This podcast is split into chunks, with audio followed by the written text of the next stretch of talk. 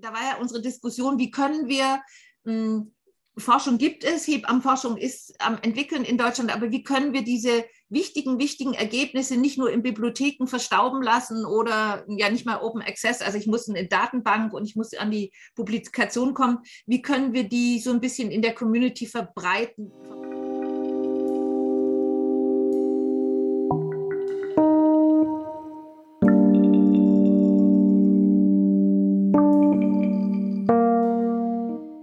Der letzten Folge des Podcasts Am Nabel der Zeit habe ich mit Hanna Buschmann, Christina Luksch und Frau Professorin Nicola Bauer gesprochen. Hanna Buschmann ist Hebamme und Lehrkraft für besondere Aufgaben an der Hochschule für Gesundheit in Bochum. Sie ist die Stimme unseres Podcasts und interviewt in nahezu jeder Folge Hebammenwissenschaftlerinnen zu unterschiedlichen Forschungsthemen. Christina Luksch ist Hebamme, wissenschaftliche Mitarbeiterin und Doktorandin an der Hochschule für Gesundheit in Bochum. Im Forschungsprojekt HEB at AR, Augmented Reality gestütztes Lernen in der hochschulischen Hebammenausbildung. Für den Podcast Am Nabel der Zeit ist sie Projektkoordinatorin und Ansprechpartnerin. Frau Professorin Nicola Bauer ist Hebamme und Professorin für Hebammenwissenschaft. Das war sie bis März 2022 an der Hochschule für Gesundheit in Bochum und ist dies nun an der Medizinischen Fakultät der Uni zu Köln und hat dort die Leitung des neu gegründeten Instituts für Hebammenwissenschaft übernommen. Hallo und herzlich willkommen zur letzten Folge des Podcasts am Nabel der Zeit, der an der Hochschule für Gesundheit Bochum im Studienbereich Hebammenwissenschaft unter der Leitung von Frau Professorin Nicola Bauer produziert wird. Mein Name ist Tina Henschel und ich studiere im sechsten Semester Hebammenkunde an der Hochschule für Gesundheit in Bochum und bin als wissenschaftliche Hilfskraft für den Podcast vor allen Dingen für Recherche, Schnitt und Öffentlichkeitsarbeit zuständig. Heute darf ich die letzte Folge moderieren und äh, ich freue mich, Frau Professorin Nicola Bauer, Hanna Buschmann und Christina Luksch begrüßen zu dürfen. Ich freue mich, dass Sie da sind und dass wir zusammen nochmal so einen kleinen Rückblick auf den äh, Podcast werfen können. Tja, und wie, wie geht es Ihnen gerade mit der letzten Folge des Podcasts und ähm, was könnten vielleicht Zukunftsperspektiven sein für dieses Projekt? Ich bin traurig. Es war eine schöne Zeit auf jeden Fall. Wir haben ja ganz viele Folgen aufgenommen und ähm, zu unterschiedlichen Themen. Also ich finde, wir haben ja auch sehr vielfältig ähm, den Bereich so ein bisschen, ähm, naja, nicht abgedeckt, aber probiert mal da, mal da irgendwie nachzusehen und das näher zu beleuchten. Viele Forschungsarbeiten uns angeguckt, Leitlinien, aber auch ähm, ja Geburt und Literatur, ähm, diese Reihe, die wir hatten. Also wir haben ganz viele Themenbereiche irgendwie genutzt und da reingeschaut und ich bin jetzt traurig, dass wir das äh, nicht mehr, also dass wir jetzt erstmal keine neue Folge veröffentlichen, aber finde auch, dass wir ein ganz großes Potpourri haben an, ja, an Folgen, auf die man ja immer noch zugreifen kann. Total. Und dadurch zeichnet sich der Podcast auch aus, ne? durch diese große Diversität an Themen, ähm, von literaturwissenschaftlichen Themen über Leitlinien bis hin zur aktuellen äh, hebammenwissenschaftlichen Forschung ist ja total viel dabei. Gibt es so Themen, die Ihnen so ganz besonders am Herzen liegen oder bestimmte Folgen, die Ihnen in Erinnerung geblieben sind? Hm, ja, also ich habe heute Morgen noch mal so durchgeschaut. Wir haben ja bisher 21 Folgen veröffentlicht und mir geht es ähnlich wie Hanna Buschmann, dass ich da so ein bisschen melancholisch bin, wo ich denke, wow, wenn man so einen Rückblick wagt, ähm, was wir da alles abgedeckt haben. Was ich besonders beeindruckend finde, bevor ich auf die Folge gehe, die ja so in Erinnerung ist, ist wirklich, dass wir ganz, ganz viele Qualifikationsarbeiten aus dem eigenen Team hier an der HS Gesundheit im Studienbereich Hebammenwissenschaft haben. Und das finde ich so im Rückblick einfach großartig zu schauen. Also wir haben ja mehrere Masterarbeiten, aber auch eine Bachelorarbeit. Und ähm, die, die Themen, die da abgedeckt werden, die finde ich alle für die Hebammenarbeit äh, und die Hebammenwissenschaft ähm, total wichtig sind. Also wir haben so Sachen wie ähm, ja, Frauen, die wenig Geld haben, denen äh, Igelleistungen angeboten werden. Wir haben frühen Kindsverlust. Äh, wir haben äh, das Projekt rundum, wo Angela Rocholl erzählt hat über die Sprachmittlerinnen im, im Ruhrgebiet. Wir haben das Thema HIV. Ähm, dann aber auch Digitalisierung, einmal das Projekt äh, mit der Pandemie und der Digitalisierung der Hebammenarbeit, aber auch der spannenden App für schwangere UMA. Ähm, wir haben die Ergebnisse von Masterarbeiten, die sich um Hebammenkreissaal, ähm, um ähm, ja, ressourcenorientierte Schwangerenbetreuung. Ähm, ja, wir haben auch ja, über zwei große Studien gesprochen, also ähm, über die Hebammenversorgung, ne, der Hebab NRW, wo es in NRW um die Hebammenversorgung geht, aber auch um die Studie in Hessen. Also ich finde, wir haben wirklich die Themen, die gerade aktuell sind, immer wieder abbilden können. Und ich fand es klasse, dass das auf Masterniveau, Bachelorniveau, aber auch Forschungsprojekten war. Also was uns, glaube ich, äh, was wir nicht bisher so viel hatten, war über ähm, Dissertationen zu sprechen. Das kommt vielleicht noch, aber ich fand es das klasse, dass das so gezeigt hat, nochmal ähm, aus der Hebammenarbeit ähm, ja, in, wissenschaftlich zu verarbeiten und dann nochmal darzustellen. Und ich könnte gar keine Lieblingsfolge sagen. Ich sage jetzt mal so, ich fand es für mich selber aufregend, von ähm, Projekten zu erzählen. Also zum Beispiel mit Christina Lutsch zusammen über ähm, Hebammen in Hessen oder mit äh, Luisa Schlömann über DigiHeb, also die digitale Hebammenarbeit ähm, in der Pandemie. Das fand ich nochmal auf der anderen Seite zu sitzen und etwas zu erzählen spannend und dann hinterher zu hören, was daraus gemacht wurde und ja, dachte, wow, wenn ich davon noch nichts gehört hätte, klasse, dass ich das so verpackt bekomme, kann ich beim Autofahren hören oder abends mal und muss nicht durch eine Fachzeitschrift blättern oder im Internet lesen. Nee, das wäre so meins. Ich sehe, also ich fand das auch wie du. Ähm, Nicola, meine, äh, die Folge, in der ich selber befragt wurde, sozusagen, also die, ähm, wo ich auf der anderen Seite saß, die war für mich eigentlich mit am aufregendsten, weil ähm, ich ja dann selber erzählen musste über das, was ich herausgefunden habe. Und ähm, das ist dann ja immer noch mal was anderes, als nur ähm, in der Interviewerinnenrolle zu sein. Also das war die Folge mit äh, Professionalisierung ähm, der Hebammenwissenschaft oder des Berufes der Hebammen. Ja, mir ist besonders die Folge von Lena äh, Ontrup zur Erfahrung von Hebammen mit nicht juristischer, also nicht juristischer in Klammern Schuld äh, noch im Kopf geblieben. Die fand ich super spannend. Ähm, einmal, äh, genau, wie sie berichtet hat über ihr, über ihr Forschungsvorhaben oder das Forschungsprojekt, ähm, das sie durchgeführt hat. Und dann aber auch noch die zweite Seite, die Forschungsmethode, die ja auch äh, total spannend war. Also das fand ich war auch eine gute Folge und äh, so ein Mix aus beiden. Also die äh, Inhalte und dann noch die Forschung, die dahinter stand. Mhm. Und ich glaube, wir haben ja von vornherein überlegt, wir wollten ja irgendwie, ich glaube, am Anfang, als wir da so ein bisschen rumgesponnen haben, war das nicht bei unserem Neujahrsessen 2019 oder 20, wo wir das gemacht haben, wo wir, ne, wo mhm. wir im Milchhäuschen waren und dann der Name Mirjam oder ich weiß nicht, dir, Christina, eingefallen ist. Äh, da haben wir ja auch so irgendwie, glaube ich, drüber gesprochen. Es gab ja eine Weile lang vom Cochrane oder nee, vom, äh, vom deutschen Netzwerk Evidenzbasierte Medizin diesen äh, fünf Minuten Terrine, ne? also dieses mit heißem Wasser aufgießen und dann kurz mal äh, die Ergebnisse haben. Also da, da, war ja unsere Diskussion, wie können wir mh, hm, Forschung gibt es, Hebammenforschung ist am entwickeln in Deutschland, aber wie können wir diese wichtigen, wichtigen Ergebnisse nicht nur in Bibliotheken verstauben lassen oder ja nicht mal Open Access, also ich muss in eine Datenbank und ich muss an die Publikation kommen, wie können wir die so ein bisschen in der Community verbreiten, verbreiten und ähm, ja, wie du sagst, ne, also einmal die Forschungsmethoden, ne, dass man da so mal ganz neue Ideen kriegt, aber auch die, die Ergebnisse. Und das finde ich, ja, das glaube ich, ist das ja der Motor, der uns da so ein bisschen getrieben hat, dass wir das so umsetzen wollten.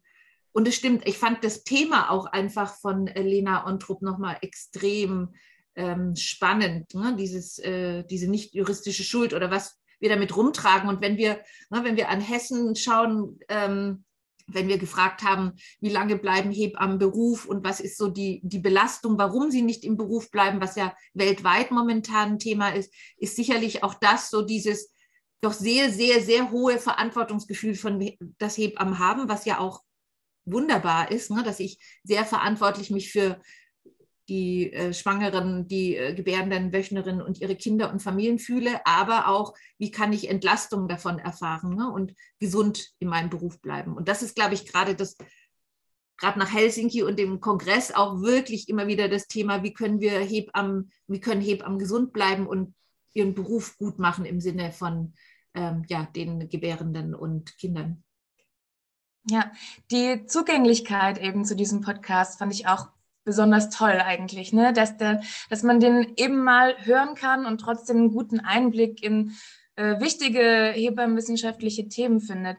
Für mich war das zum Beispiel ähm, die beiden Folgen zu den Leitlinien, zu den S3-Leitlinien, die für mich als Studentin manchmal so ein bisschen abstrakt gewirkt haben, vor allen Dingen zu Beginn meines Studiums.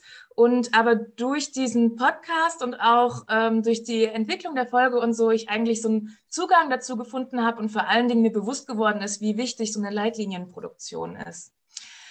Stimmt, und darf ich noch kurz was zur Leitlinie sagen? Das fand ich auch gut. Wir haben ja angefangen, die erste Folge war ja die S3-Leitlinie mit Professorin Reinhild Schäfers. Gell? Und dann fand ich super, dass die Folge 13 war das, glaube ich, die mit Renate Nielsen. Ne? Also nochmal so ein bisschen aus der praktischeren Sichtweise. Und was äh, Sie gerade gesagt haben, Frau Henschel, ist ja auch nochmal so eine S3-Leitlinie, ne? wenn man so durchblättert, ich weiß nicht, in der langen Version 100 irgendwas, 200 Seiten, ne? so dass ich denke, wenn ich äh, als Hebamme im Kreißsaal arbeiten würde, ich sagen, äh, Leute, nee, also bis ich das durchgelesen habe, äh, brauche ich ganz schön viel Zeit dafür.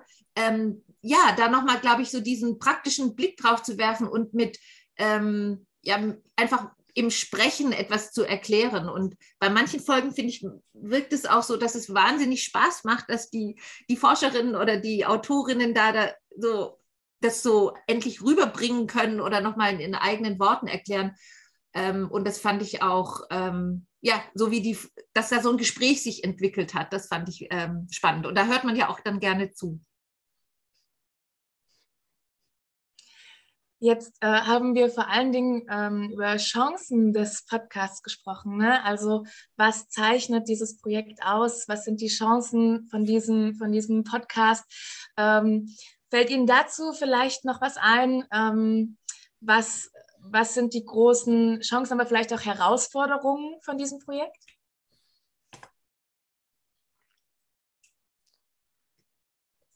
Also, also Chancen hat Nikola schon super aufgelistet. Ich finde klasse, dass äh, man das einfach auf dem Weg zur Arbeit oder nach der Arbeit kann man sich das einfach anhören. Wenn man jetzt den ganzen Tag in irgendwelchen oder in welchen Vorlesungen saß, dann haben Sie als Studierende vielleicht auch keine Lust mehr, ähm, nochmal äh, sich Studien also Studien durchzulesen, sondern lieber anzuhören.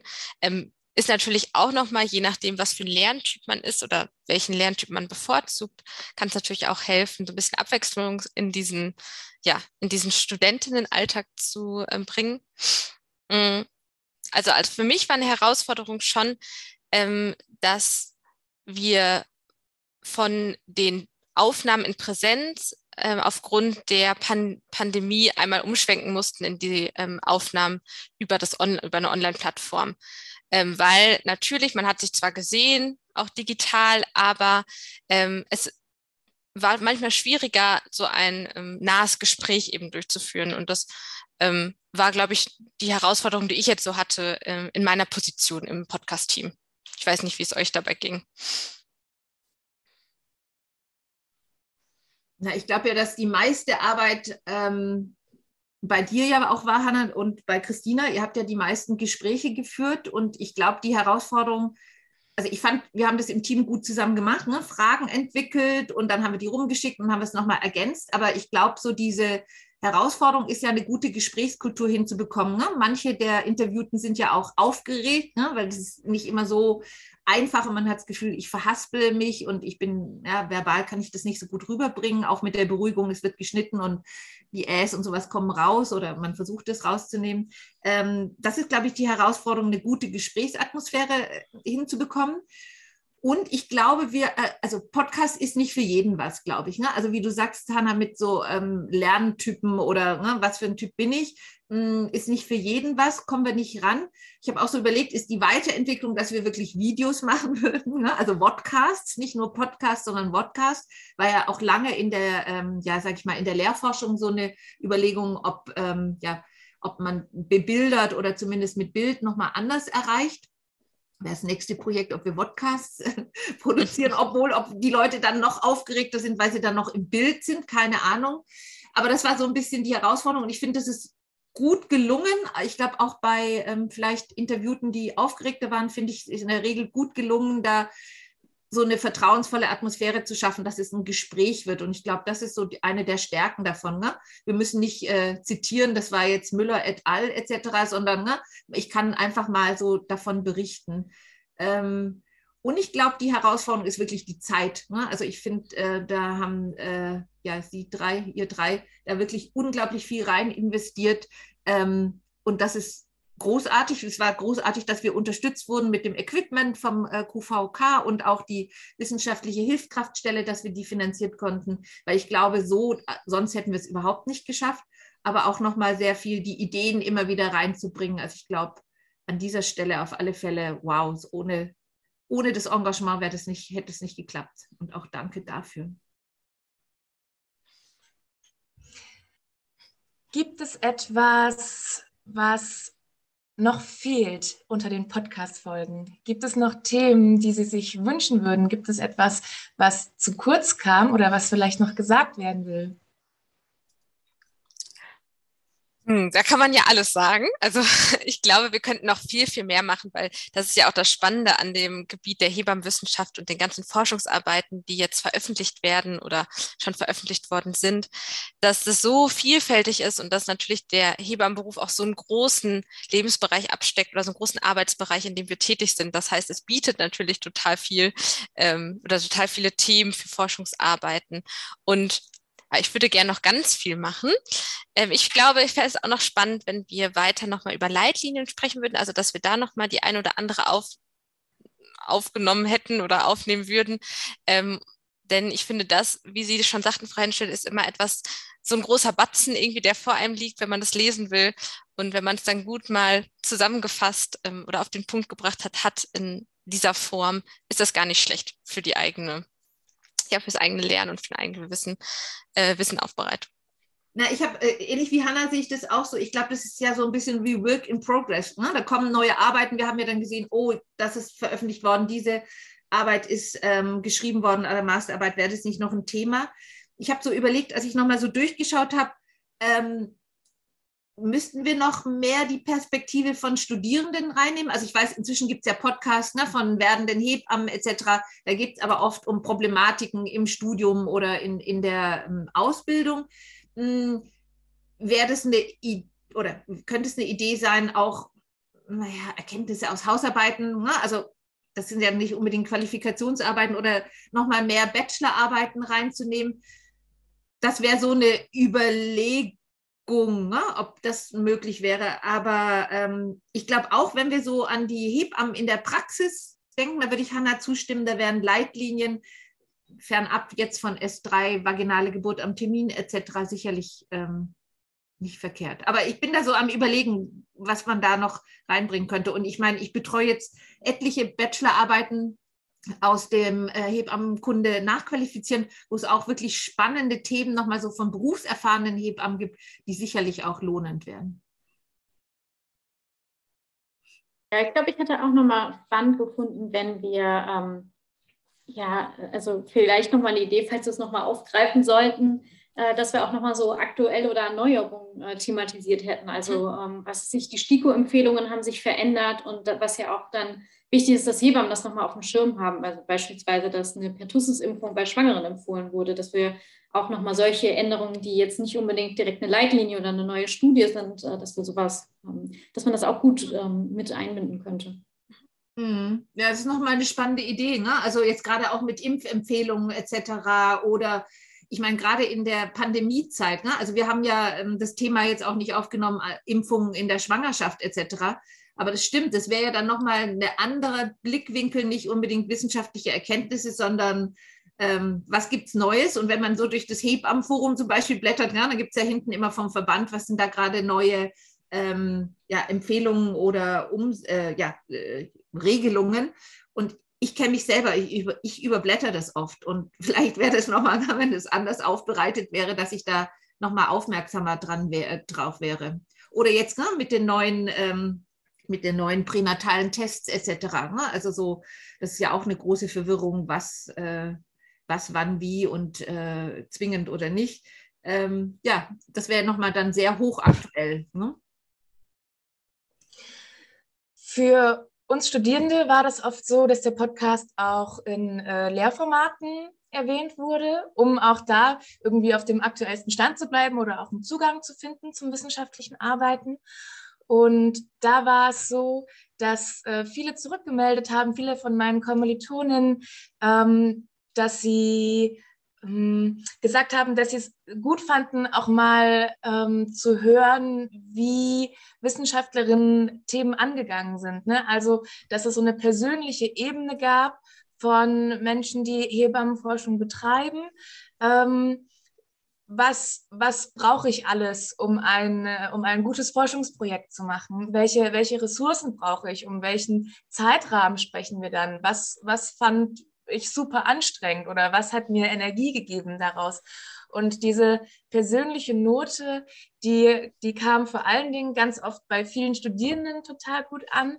Und ähm, ja, genau. Und für uns ist auch diese, oder für die, für die Studierenden, mit denen ich darüber gesprochen habe, war auch die, die Aktualität immer auch ähm, sehr, sehr wichtig oder sehr prägnant. Ähm, und da ähm, frage ich mich gerade noch, haben Sie noch Rückmeldungen bekommen zu dem Podcast? Ähm, wie sieht es da aus? Was waren, was waren Rückmeldungen, die Sie gehört haben?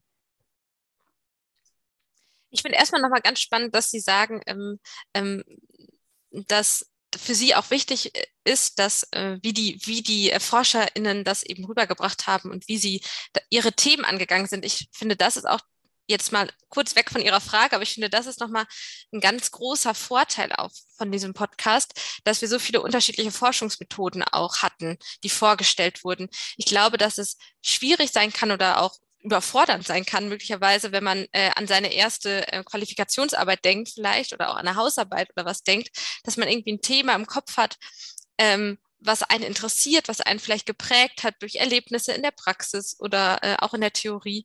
Und dass man dann gar nicht weiß, okay, wie, was mache ich denn jetzt? Also wie gehe ich daran? Ist das jetzt ein Thema eher was Qualitatives oder was Quantitatives? Welche Methode von den 500 Forschungsmethoden, die es gibt, welche nutze ich jetzt hier? Welche bietet sich an? Oder ja, worauf könnte ich mich so ein bisschen fokussieren? Ich glaube, das ist auch nochmal ein großer Vorteil. Und finde ich gut, dass Sie das nochmal gesagt haben. Ähm, für mich war es auch spannend, äh, nochmal zu hören, wie wurde einzelne Themen angegangen. Und äh, Christina hatte ja gerade auch nochmal gesagt, dass die, äh, die Forschungsmethode von Frau Ontrup in, äh, in der Folge, die wir auch ja näher beleuchtet haben, ganz spannend. Also ich kannte sie vorher jetzt auch nicht so konkret. Und das hat mich auch nochmal total äh, weitergebracht. Jetzt bin ich aber von Ihrer Frage weg und weiß gar nicht mehr ganz genau, was das war, was Sie, was Sie wissen wollten. Sorry. Ähm, was, waren, was waren Rückmeldungen zu dem Podcast, die Sie gehört haben, wenn Sie darüber gesprochen haben? Sie haben den ja auch mal mit auf äh, Kongresse oder Tagungen genommen oder so. Was waren, was waren so Rückläufe? Mhm.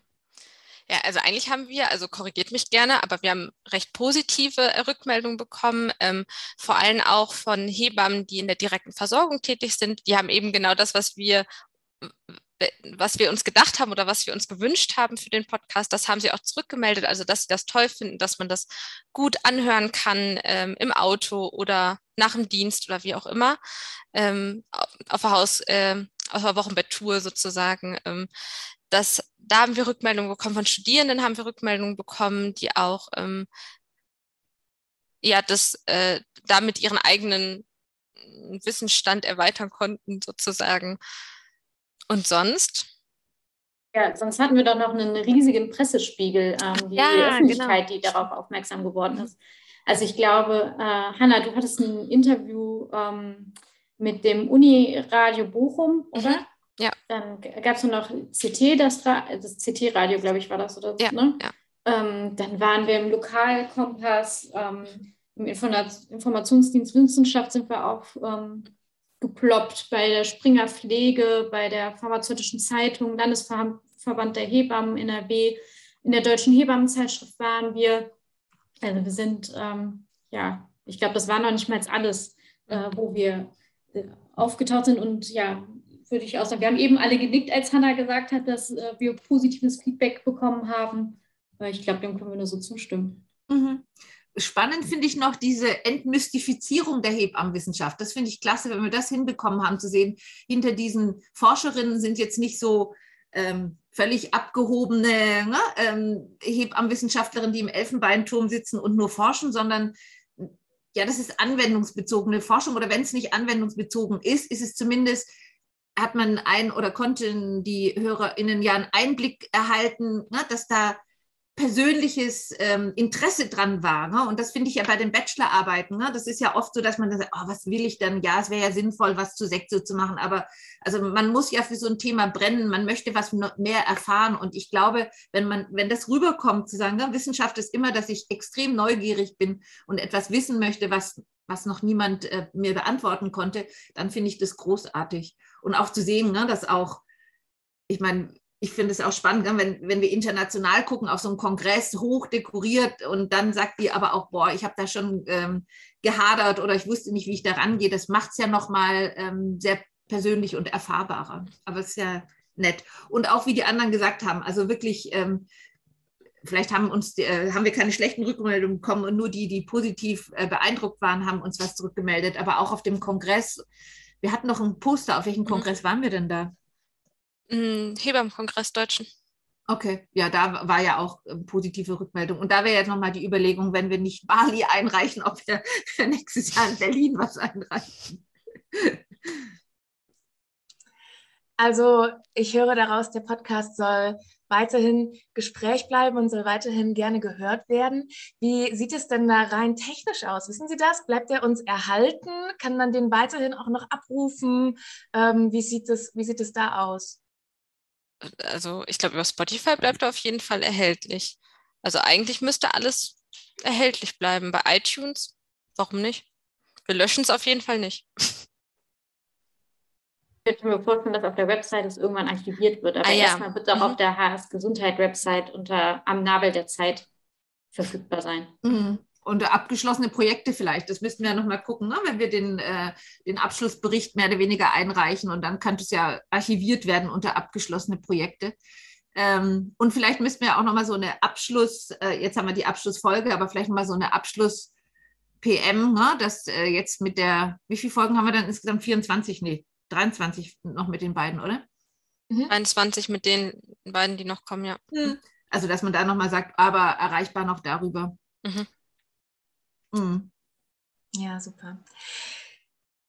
Gibt es etwas, was Sie noch sagen wollen? Brennt Ihnen noch etwas auf den Herzen? Vielleicht Zukunftsperspektiven, vielleicht nochmal Rückblicke, vielleicht noch Worte, die Sie an Zuhörer und Zuhörerinnen richten wollen? Was bleibt noch offen? Äh, ich habe nochmal so jetzt gerade gedacht, wo Sie das auch nochmal die Rückmeldung der Studierenden oder Ihrer Mitkommilitoninnen ähm, ja, erzählt haben ob man noch mal gucken kann, also noch mehr Podcasts als, als ein Element in die Lehre einzubauen. Ne? Aber dann müssen diese Podcasts natürlich aktuell sein. Ne? Aber ähm, wirklich zu schauen, ein Element, was noch gut eingebaut werden kann in so ein Blended Learning Konzept, dass man da einen Podcast oder einen Podcast mehr einbaut. Also für mich wäre das nochmal, ich finde wichtig, dass Lehre bunt und unterschiedlich ist und verschiedene oder die Menschen, die die Lernenden an verschiedenen Stellen abholt. Ähm, das glaube ich wäre so für die Zukunft für mich nochmal so zu schauen, wie kann ich Podcasts oder den Podcast, je nachdem, wie es weitergeht, ähm, gut einbauen in die Lehre.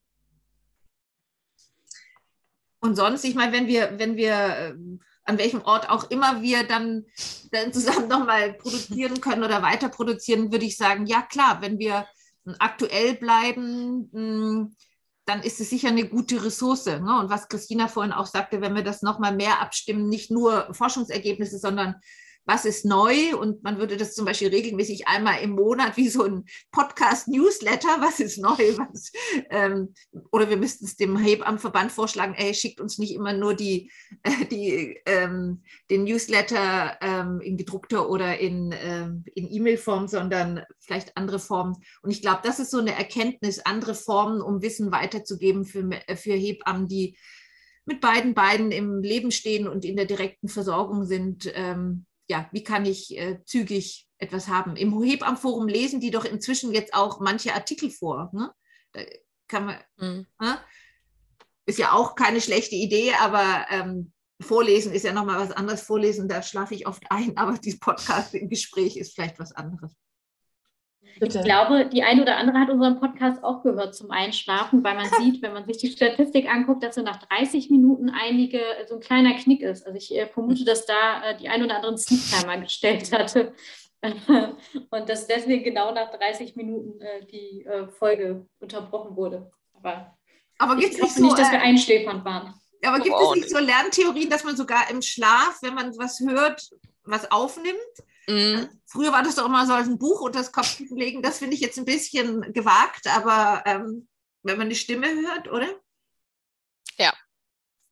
Das aber vielleicht ist es ja auch die beruhigende Stimme von Frau Buschmann. Doch, ich finde schon, dass du die Stimme des, Post, des Podcasts bist. Stimmt, du bist ja auch von der AZH neulich in dieser Instagram Live-Reel äh, oder Story ähm, mhm. interviewt worden. Ja, Hast du doch auch genau. gesagt, Sie sind die Stimme des Podcasts, oder? Ja. Nein, hat auf jeden Fall Spaß gemacht. Und ähm, ich finde immer in den Gesprächen fand ich das so sehr beeindruckend, dass diese ähm, die Begeisterung immer von, von den ForscherInnen für ihr Projekt so doll rübergekommen ist. Und das hat mich immer richtig angespornt, weiterzumachen. Gut, dann möchte ich mich an dieser Stelle ganz herzlich bei Ihnen bedanken ähm, und auch für die letzten anderthalb Jahre Arbeit an diesem Podcast bedanken. Und ich freue mich über diese schöne, lockere ähm, letzte Folge und sage mal hoffentlich bis bald und vielleicht sieht man sich weiterhin auf Kongressen, auf Tagungen und vielleicht hört man hier und da auch noch mal was vom Podcast am Nabel der Zeit. Danke. Danke, Frau Henschel, für Ihre Arbeit.